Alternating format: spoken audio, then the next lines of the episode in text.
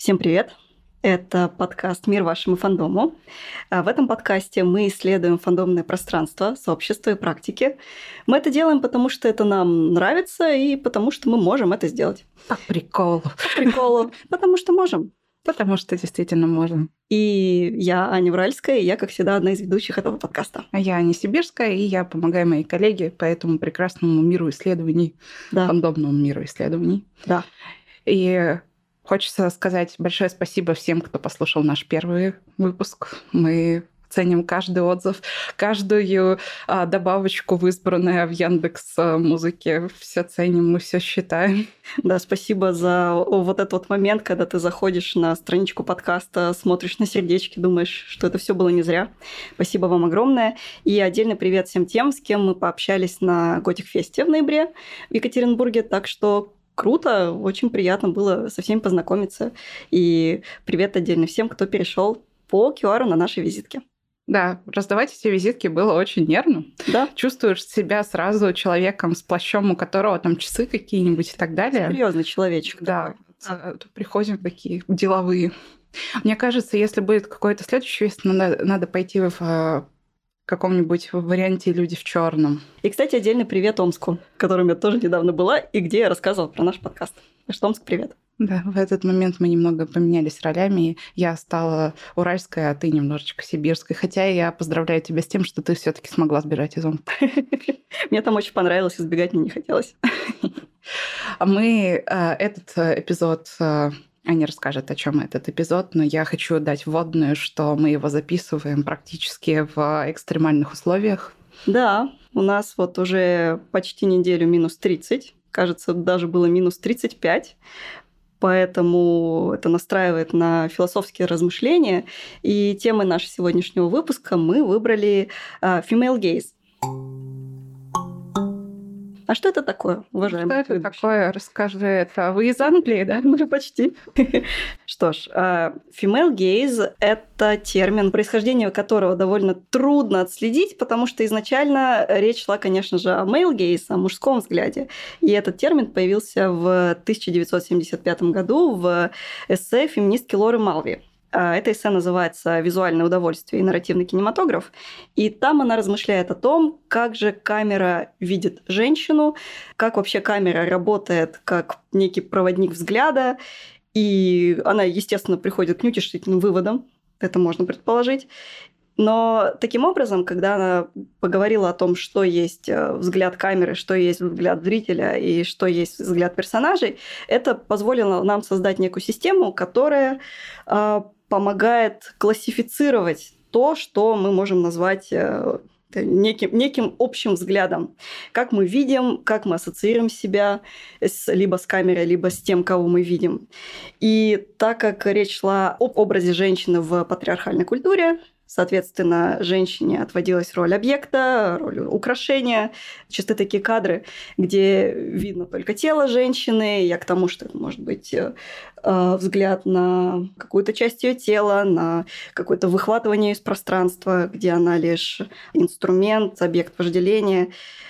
И, естественно, возникает вопрос, ну, мы же не можем останавливаться только на таком взгляде на женщину или же на таком взгляде на кого-то. Поэтому с тех пор вот мы обсуждаем, что есть этот взгляд, э, что такое мужской взгляд, что такое женский взгляд. То есть а до 70-х было все нормально. Вот, вот смотрели одним взглядом и смотрели, все хорошо, все так и надо. А потом как-то вот мы пришли к тому, что женщина человек, неужели? Неужели? Революционно. Ну вот. Никто не мог в это поверить. Ну, вот так вот, да. Поэтому вопрос у нас следующий. Вот если мы примерно представляем, по крайней мере, спасибо э, Лоре Малви, мы представляем, что такое мужской взгляд, то как же мы можем определить женский взгляд, female gaze, потому что вот если про мужской взгляд легко найти вообще любые данные, то female gaze, кажется, он, он конечно, зафиксирован, о нем, конечно, говорят, но найти, допустим, конкретную страницу, конкретную дату конкретного автора, который впервые про это сказал, это представилось мне лично затруднительным. Угу. Поэтому сегодня мы просто хотим поучаствовать в этой дискуссии, поразмышлять, что это такое. И у нас есть, э, на самом деле, два пути. Вот э, ряд исследователей предполагал, что female gaze – это э, как мужской взгляд наоборот – То есть, если э, мужской взгляд видит э, женское тело как объект, то, ну, допустим, женский взгляд видит мужское тело как объект. Но если все предельно упрощать, оставаться в этой гетеросексуальной парадигме, в которой мы должны сегодня остаться. Или же female gaze – это нечто совершенно иное, и какие параметры мы должны к нему придумать, как мы должны а, проследить этот женский взгляд, из чего он состоит, что он хочет увидеть.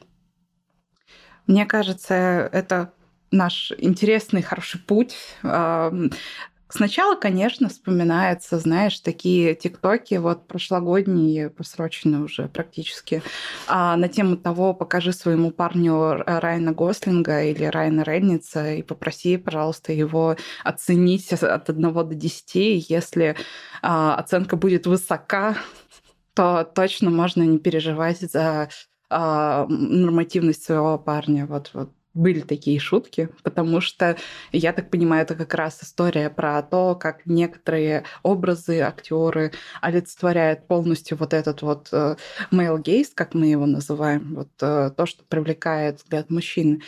А с другой стороны, есть всегда немножко противопоставление а, в том плане, что есть персонажи, которые им противопоставляются. Это обычно антагонисты, мне кажется. Это родилось больше из образа антагониста или например, а, персонажа с печальной судьбой второстепенного, к которому почему-то очень многие прикипают. Да, и в итоге его возвращают иногда обратно. Ну, например, а, Тор и Локи. Угу. Вот мне точно запомнилась эта история, когда а, Локи был, по идее, вот просто персонажем одного фильма, но в итоге он был во всех частях фильмов а, с Тором. А, и когда его как бы умышленно уже вот подуничтожили, потому что уже ну, сколько можно терпеть, и то у него был некий uh, redemption arc, то есть вот это вот uh, возрождение себя как не антагониста, а вот какого-то там человека с серой моралью. Угу. Или, а, ну, бога с серой моралью. Угу. Да. А потом мы видим два сезона э, сериала Локи с тем же Томом Хиддлстоном. И мне кажется, не в последнюю очередь за счет того, какие а, черты а, из персон... ну, персонажа выделяет именно этот подбор актера. Вот то, что ты упомянула, что есть какой-то, наверное, а, усредненный образ, есть какая-то фантазия. Как вот ты думаешь, что мужской взгляд хочет увидеть? Ну, кстати, речь идет здесь тоже не только о женщинах. Что он хочет увидеть в кадре? Мне с точки зрения маркетинга всегда кажется, что там должны быть а, те признаки и те а, проявления, который, на которых можно хорошо заработать, а, пользуясь а, зарплатой среднего мужчины в стране, угу. странах, угу. где это активно продвигается. А, например, а, крутой мужской персонаж водит тачки, качается, курит сигары, носит костюмы дорогие и так далее. А, хорошо ли это продается после там франшизы Джеймс Бонда, которая угу. продвигает этот взгляд? Конечно, хорошо. Угу. То, что спутницы могут быть разные, и э, образ спутницы со временем меняется, как меняется то, что модные дома хотят продать. Хотят они продавать героиновый шик, это будут очень худосочные э, и очень юные героини. Э, если вспоминать там, например, эпоху Мэрилин Монро, то это, естественно, должны были быть э, платиновые блондинки с фигурой песочные часы. Угу. А, все эти атрибуты а, успешной жизни, и сейчас мы это видим там через а, продажу образов инфобизнесменов, через удаленку на Бали, через апартаменты в Дубайске. Mm-hmm. Смешное отхождение.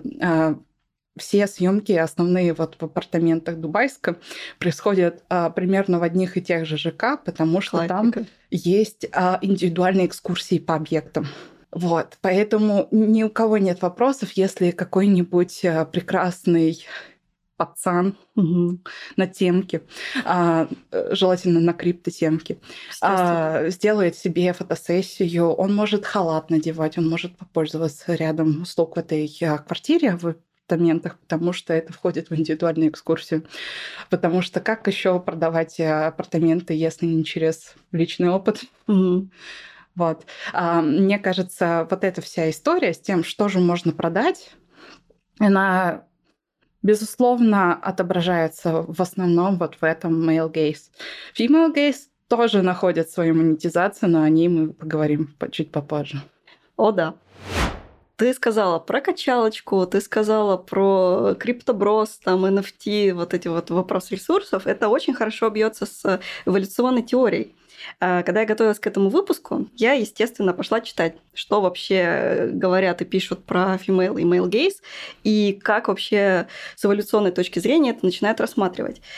Так вот, фантазия о телесной силе, какой-то превосходстве и превосходстве в плане ресурсов – это ультимативная мужская фантазия, придуманная самими мужчинами, чтобы оценивать других мужчин. И с точки зрения эволюции это, ну, если у тебя больше тестостерона, наверное, это круто. Наверное, ты молодец. И, соответственно, это поможет тебе на твоем жизненном пути. В общем, ты достигнешь всего, чего хочешь. То есть это такая мужественность, которая сконструирована во время борьбы за ресурсы, скажем так, это дает тебе преимущество. Но если вот у женщины спросить, а, вот если вот выбирая между картинкой там с скачком и картинкой с Тимати Шаломе, вот э, вопрос будет следующим. Вот кого бы ты выбрала? Какой человек тебе кажется спутником наиболее достойным и, по крайней мере, с кем тебе будет комфортно?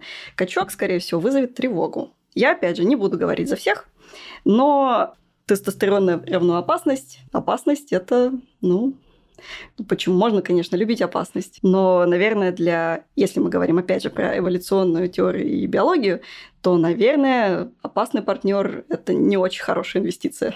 Ты тут забыла еще поставить, знаешь, некую шкалу. Вот качок это да, а, там Тимути э, Шаломе, Шалале и так далее, это тоже да. А еще всякие образы под батю. А, Скуфы? Простите. Мне кажется, Дэдди Кинг и скуфы — это то, что мы еще не оценили толком. По достоинству. Увидим. Да, пока еще нет, мне кажется, это тоже довольно опасная тема. Очень. Слово в скуфу еще не вышло, конечно, в прокат, но я верю, что нет. А, ну, в общем, мне кажется, что тут всегда есть некая игра с опасностью, потому что жизнь современной женщины, она все равно связана с неким уровнем опасности, который мужчины не, не чувствуют.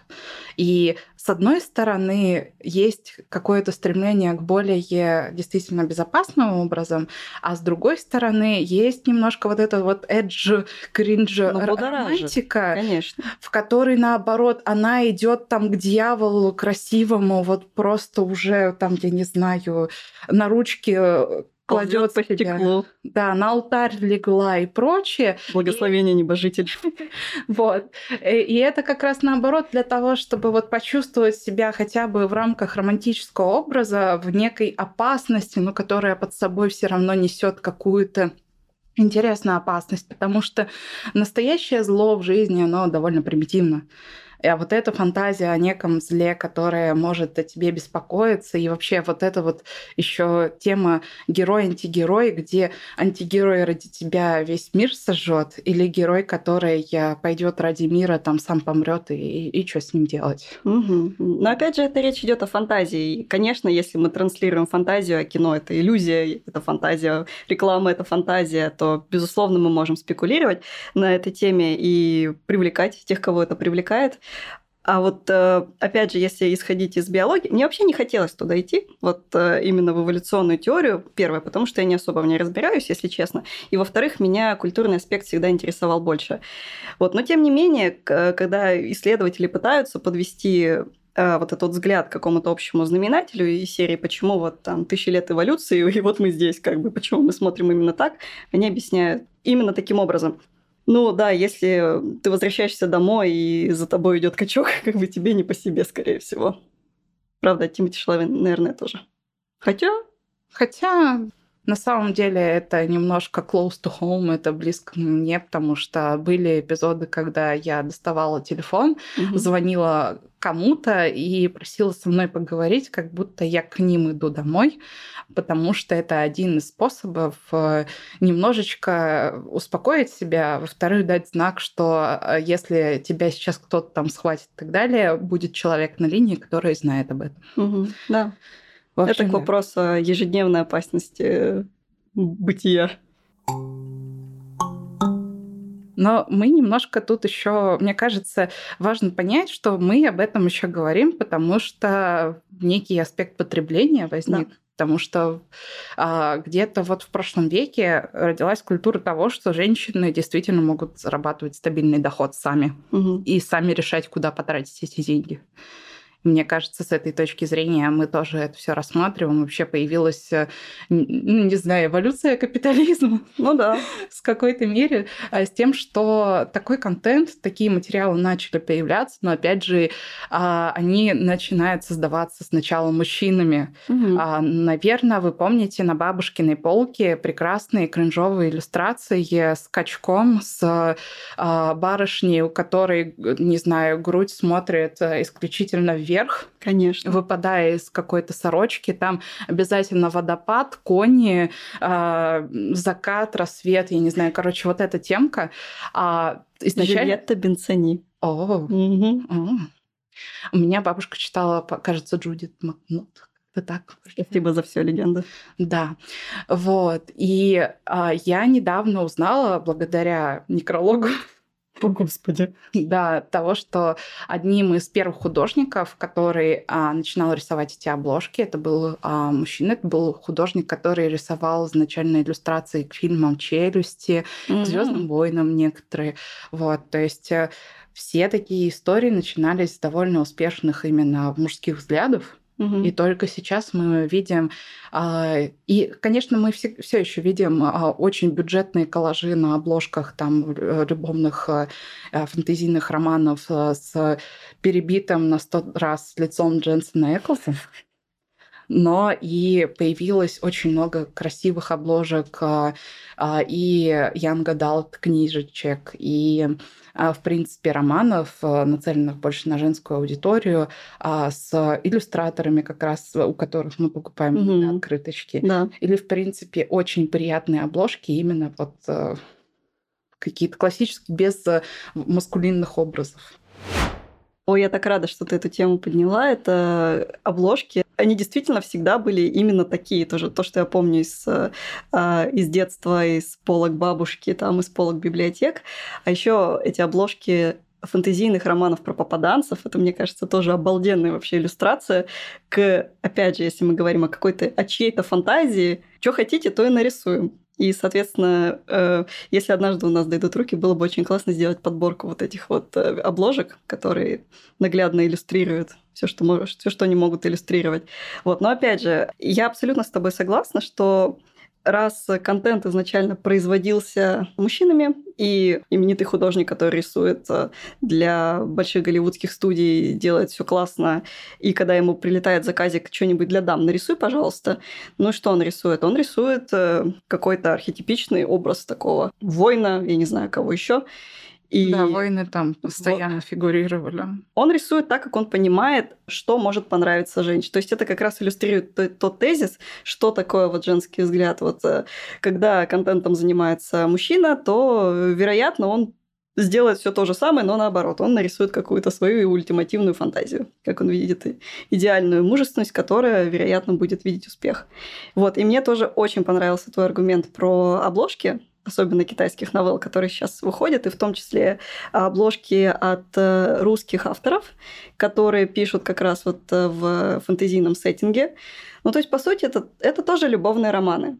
Это любовные романы, действия которых проходят в каком-то вымышленном сеттинге. Кстати, можно еще поговорить про ориентализм. Мне кажется, это такая гигантская проблема, которую мы еще, вероятно, спустя 10 эпизодов поговорим, потому что надо еще подождать. Ну вот, но мужской образ там транслируется абсолютно иной. И, естественно, а, авторами этих иллюстраций являются молодые девушки. И так как эти обложки и эти книжки продаются очень конкретной аудитории, другим молодым девушкам вполне логично, что производить контент будет э, молодая художница. Да. И я аплодирую просто стоя, потому что то, как выглядят эти обложки, это просто, это просто вау. Спасибо вам большое. Мы затронули молодых девушек, потребителей, и мне кажется, мы можем плавно перейти к целому образу потребительниц, mm-hmm. больше потребительниц, какие там в основном популярные образы. Например, а, мне кажется, всегда был вот этот вот образ немножко обесценивающий фанатский опыт в виде там 30-летних девочек на концерте Джастина Бибера или One Direction или я не знаю, а, К-поп ивент для детей от 8 плюс, вот это все. Да, да. А, то есть на самом деле большие аудитории, большие деньги. А там обычно еще продается там в два раза больше билетов, потому что многих э, должны сопровождать родители. Да. А, при этом это все кажется таким несерьезным, и а, люди почему-то с удивлением а, дальше воспринимают каких-то взрослых фанатов. Угу, да, Хотя... то есть ты говоришь про 13-летних девочек, подростков. Да, они же растут. Мне кажется, один из важных таких выигрышных моментов с а, небольшой по возрасту фанбазой а, то, что она растет вместе с тобой. Фанбаза на вырост. Да. Хотя на самом деле я вот недавно читала исследование, по-моему, платформы Япи, которая пытается а, заместить ушедший из России ТикТок форматом маленьких видео, что вообще э, маленьких детей поколения альфа сейчас особо блогеры не интересуют. Угу. Они больше хотят посмотреть друг на друга, узнать новую информацию и а, самим стать блогерами. Угу. То есть это с одной стороны, а с другой стороны, мне кажется, многие из наших а, слушателей видели такой феномен, как а, а, фанатки шамана 55 плюс. Точно. Которые Это... визжат на этих фрагментах концертов, где он себе в причинные места микрофон сует. Вот просто вау. Э, и я помню, что когда я была маленькой, моя бабушка отжигала под кассету с шарманкой Баскова, например. Mm. Вот этот вот образ э, белого молодого господина в очень э, нарядном костюме.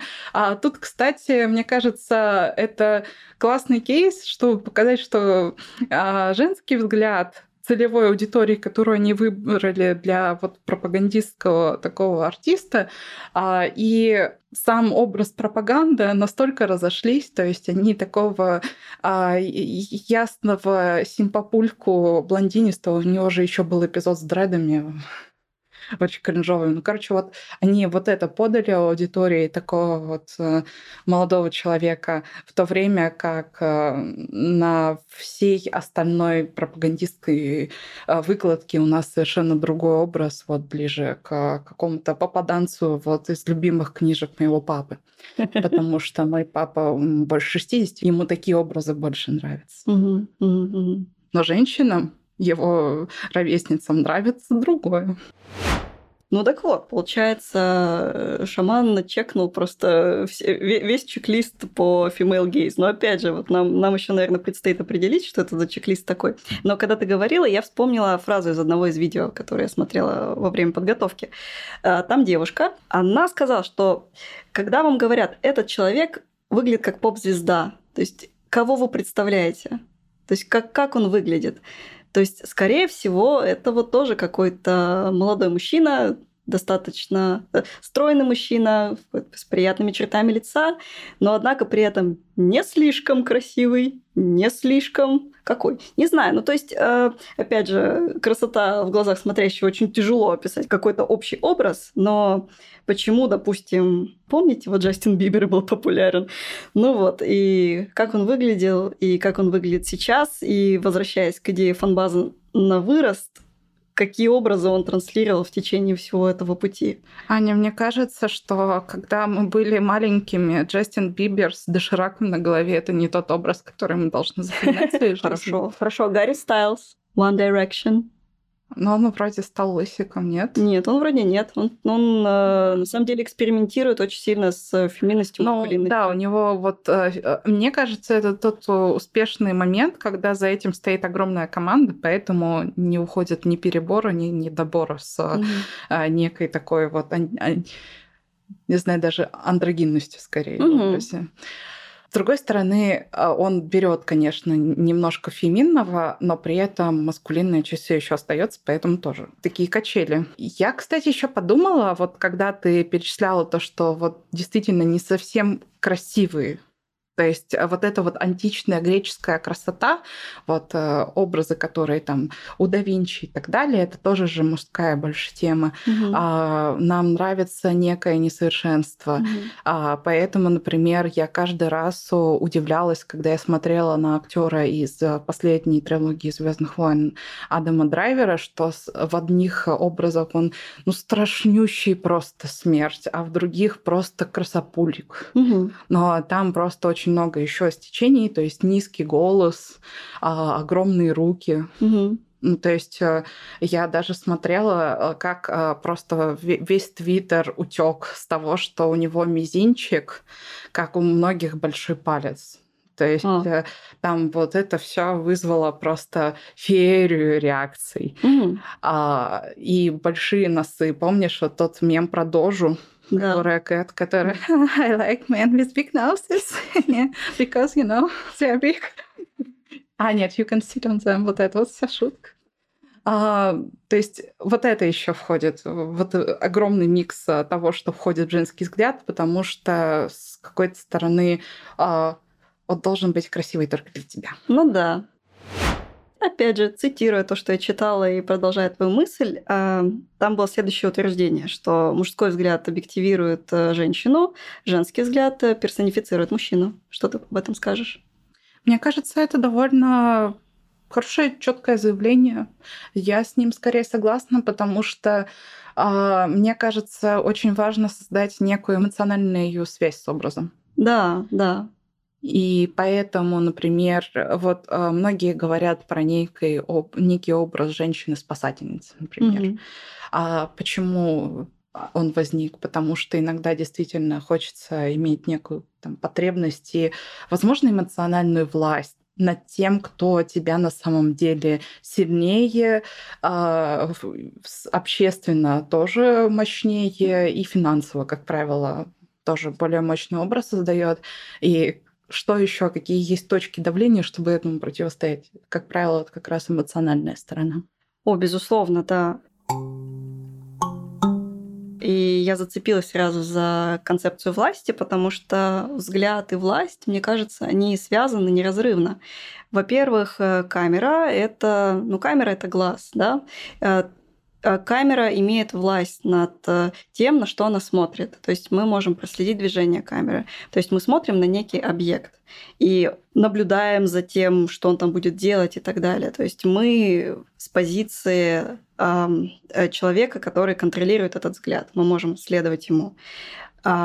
А, и вообще, конечно, смотреть и видеть это тоже разные концепции. Можно просто посмотреть, можно увидеть. И вот если мы, опять же, утрируем и говорим про объектификацию, персонификацию, мы можем условно провести вот это разграничение между смотреть и видеть. Но более того, ведь э, если смотришь ты, на тебя же могут посмотреть в ответ. И тут мне хотелось как раз поговорить о четвертой стене, о парасоциальных отношениях как мы сталкиваемся с кем-то взглядом на экране и к чему это может привести. Это приводит к алмазикам в клубе романтики. Да. Будем честны. Да.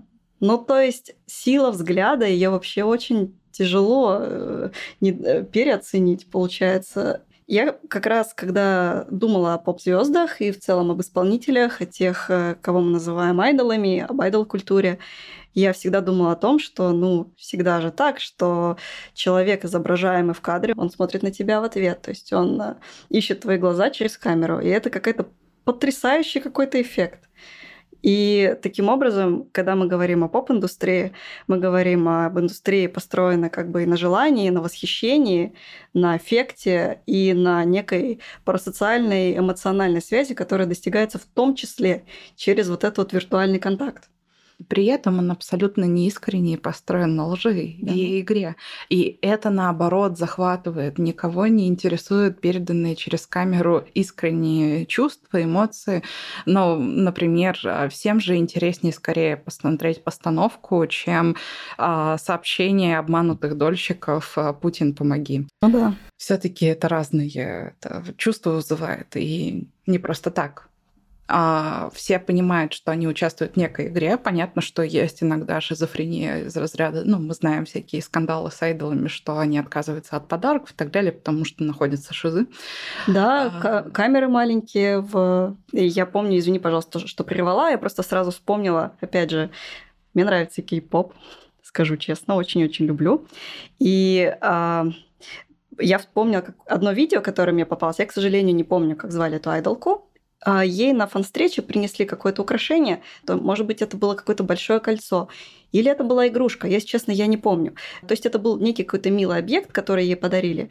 И она сначала улыбается, потом она переводит взгляд, и у нее абсолютно меняется выражение лица, и дальше объясняется, что вот в этой штучке, которую ей подарили, там была камера.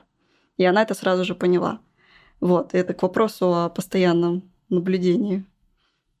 Ауч. Да. Ну вот, пожалуйста, продолжай. Мне кажется, у меня, у меня нет любви к, к попу прям очень сильной. Я немножко слушаю, вы меня вот э, втягиваете в это все. А, но мне сразу вспомнилось вот этот эффект, э, во-первых, замочной скважины, как mm-hmm. мы любим в сторисах посмотреть mm-hmm. и сами выстроить историю, которую мы хотим показать. Ну и, конечно же, запретная зона с Михаилом Пореченко вспоминается, потому что век э, скрытых камер и их романтизации, что вот сейчас-то мы все узнаем. Там, наверное, весь трэш будет. А на самом деле это все обычная жизнь обычно записывается, и никаких там нет э, особых интересных историй была идея про язык кино и манифестирование вот этого female gaze через монтаж. Э, к вопросу о том, как понять, что же нравится женщинам, что нравится девушкам, как им продать э, чего-то вот да побольше, надо понять, естественно, как э, вот ваш образ, вашу иллюзию подать максимально приятно.